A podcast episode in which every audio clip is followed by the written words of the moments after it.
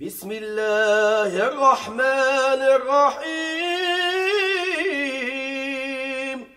Assalamu alaikum. Welcome to the Zaytuna College Ramadan podcast. During this blessed month, we invite you to join the faculty, staff, and guests of Zaytuna College as they reflect upon timeless reminders from the Quran and the Islamic tradition. Today's episode is by Imam Dawood Yassin, who is Director of Student Life and Experiential Learning at Zaytuna College. The Quran outlines the foundational functions of stewards through the example of past prophets. In this episode, Imam Dawood teaches us about the actions of these stewards in their engagement with the world around them. Bismillahir Rahmanir Rahim. Assalamu alaikum wa rahmatullahi wa barakatuh. Greetings of peace and blessings to everyone. In session one, we talked about kind of how God establishes in the Quran who the stewards are, and He addresses them. He addresses them on an individual level, as we said, the singular, using Khalifa, referring to the creation of um, the Prophet Adam, and directly addressing Prophet David, upon both of them be peace. And then we see the plural usage, which is khulafa, which is a prophet speaking to the leaders of their people. And then in the third, we saw khala'if, which is God speaking directly to his creation, reminding them of the bounties um, that are upon him and that how he has kind of made you. And this is interesting as well. I didn't mention that in the first one, but to succeed here, the secession that is talked about here is that there is a secession that happens when those who are given over to a commitment to God succeed those who do not. And that's something that really that third category when God's like speaking to all of humanity, you know, in that way. So again, getting right into the content, um, what are the functions of stewards? If we affiliate the word khalifa with environmental stewardship, we must do so in a way that does not solely ascribe environmental stewardship as the quote unquote true meaning of the word khalifa. To do so would be inconsistent with the meanings of the nine verses in the Quran that we discussed in session one. If we think of the environmental crisis as an outward reflection of the inward crisis of the human condition, then we will remain consistent with the idea that a khalifa, in a collective sense I'm talking about here, is an individual who is placed on earth and is committed to the obedience of God through carrying out righteous actions as this is what many of the commentators and, and linguists mentioned in the early foundational texts. So when that happens, meaning this commitment to obedience through, through righteous actions, the foundational and, and universal principles of Khalifa are understood and established. Then we can begin to expand and attribute the meaning of righteous actions in a broad sense. So, what do I mean by that? It allows us to move beyond the limited ritualized actions and only categorizing those as righteous actions. So I believe that a wisdom to this, that we can expand this term, is that it can be uh, understood that the meaning of righteous actions, in an expanded version that is, is to help us and prevent us from falling into the trap of formulaic worship that is devoid of meaning preventing us from establishing a deep connection with Almighty God, a connection that is beyond formulaic regimental actions. As humans, our own inward disharmony serves as one of the clearest indicators to the disharmony prevalent in our environment. And I use the word environment in the broad sense of a term. It could mean our homes, both inside and out, offices, or any space where we have authority, or it can even mean the earth itself. As humans, when we lack self discipline or disregard moral commitments, there are clear consequences. The impact of adopting blameworthy character traits such as impulsive consumption or acting unjustly with others or even ourselves is apparent in the environmental crisis we are experiencing. One might say the root of our disharmony with nature is a direct result of the disharmony that exists within ourselves. We have upset the balance. So, how do we expect to comprehend God's signs in the earth when we are blinded by the disharmony within ourselves? How do we expect to carry out the functions of a steward if we are blinded by the disharmony within ourselves. This harmony far too often prevents us from comprehending the symbiotic relationship between our well being as a species and the well being of the earth, and our sickness as a species and the sickness of the earth. These are not character traits of a Khalifa. So, when we're talking about foundational functions of a Khalifa, I, I want to look at these two verses right here in, in Surah Al Sad the 38th chapter of the Quran, the 36th verse, where Allah really sets out two foundational functions of Khalifa. Ya Dawood, inna ja'alnaka khalifa fil ard. فاحكم بين الناس بالحق ولا تتبع الهوى فيدلك عن سبيل الله. So here we see that Allah says in the Quran, O Dawood, judge between mankind with truth. So now we have a foundational function of a khalifa, judging with truth. This made me think about the hadith. سبعة يذلهم الله في ظله يوم لا ظل إلا ظله. That there are seven categories of people that will be shaded in the shade of God's throne on a day where there will be no shade except for his shade. And the first one that's mentioned is Imamun Adl. It says a just leader. Now, a person can say, well, the, it says imam and I'm not an imam, but that's not what contemporary scholars have talked about.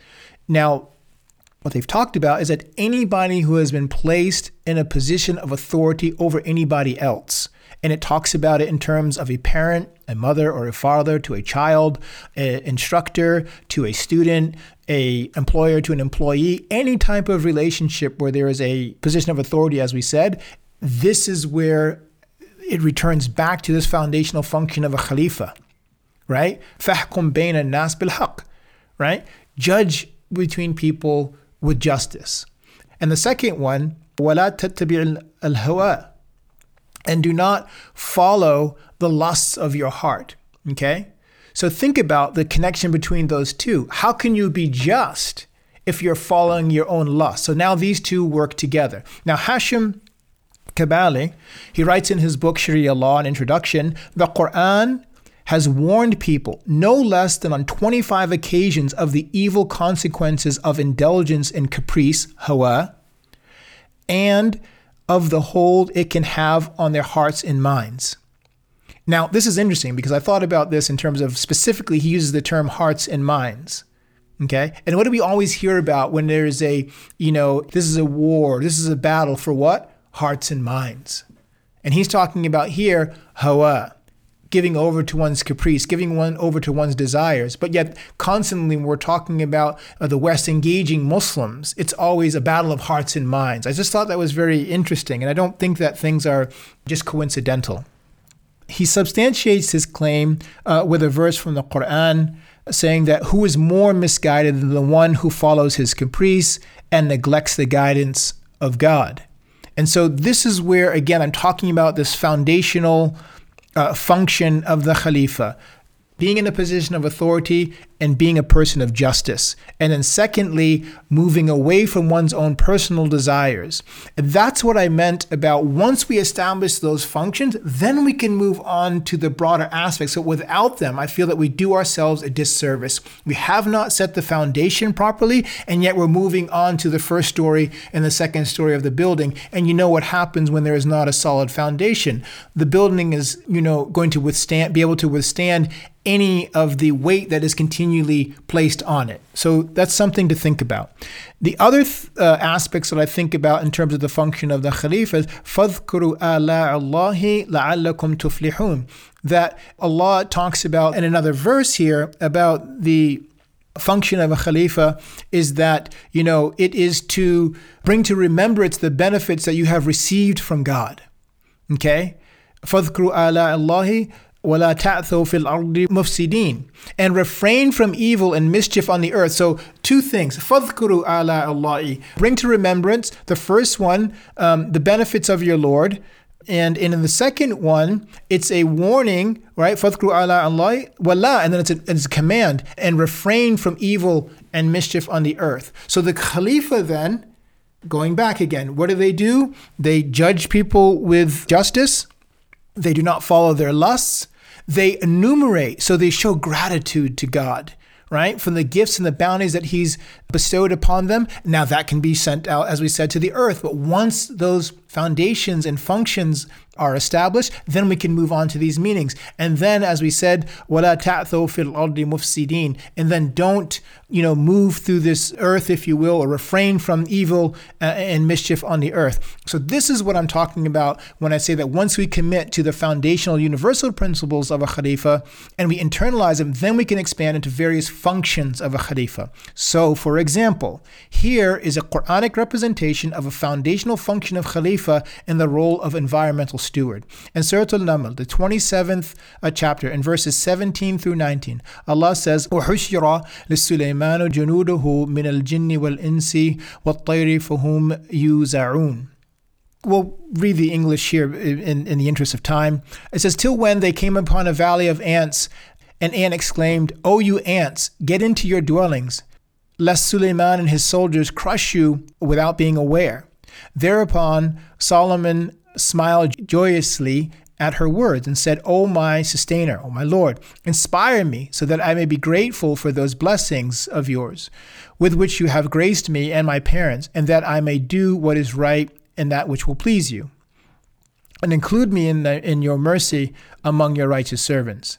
So it's interesting here. This example of a prophet Solomon, Suleiman, peace be upon him, marching an army. Think about it marching an army towards an ant colony and hearing an ant communicate to its inhabitants, this is a beautiful example of an engagement that exists when harmony and awareness are present in the heart. This engagement brought joy to the heart of a prophet. He smiled and was inspired to pray to God. So, what importance does such an exchange have? And why is it even mentioned in the Quran? And how do we understand this in our daily lives? How can such a prophetic reaction to nature influence choices that we will make with regard to the environmental crisis today? And how can we do that if we are not a people that are committed to justice? If we are not a people that are following our lusts? If we're not a people that are enumerating the bounties of God? And if we're not a people that are committed to restraining from evil and mischief in the earth. That's the connection now that we understand of the functions of a khalifa. As an environmental steward, built upon the foundation of the functions of a khalifa, one would be fully aware that the loss of biodiversity impacts us all. During my freshman orient, during freshman orientation one year, a faculty member reminded the students that God's creation supplicates for those who leave their homes with the intention of seeking knowledge. Imam Ahmad relates on the authority of Qabisa ibn Mukhariq, I came to the Prophet, وسلم, Allah bless him and give him peace, and he asked, What has brought you here?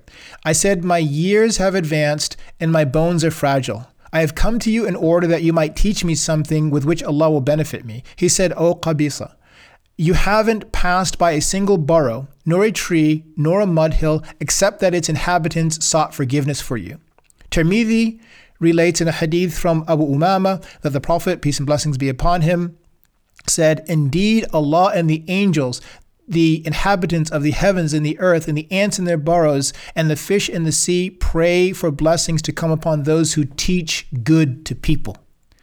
At-Tabarani relates from Jabir, may Allah be pleased with him, that the Prophet, peace and blessings be upon him, said, Everything, even the fish in the sea, seeks forgiveness for the one who enlightens the people. It is the awakened soul and mind that will look to our tradition and pull from its rich meanings and make connections such as this connections that will clearly indicate the functions of a khalifa. Because with the loss of biodiversity, we lose out on the supplications of God's diverse creation. So here we understand that one, in the first session, if you will, that who are God's stewards? As he describes them in the Quran. The second, we looked at some of the, in this session, we looked at the uh, functions of those stewards. And inshallah, God willing, in the next one, we'll look at living as stewards to reflect the virtues found within the Quran. So, Alhamdulillah, thank you for joining us. I pray that the remaining days and nights of Ramadan are blessed for you and your family and all that you love and care about. Thank you for listening to the Zaytuna College Ramadan podcast. Help root Islamic scholarship in the soil of America by visiting zaytuna.edu forward slash support.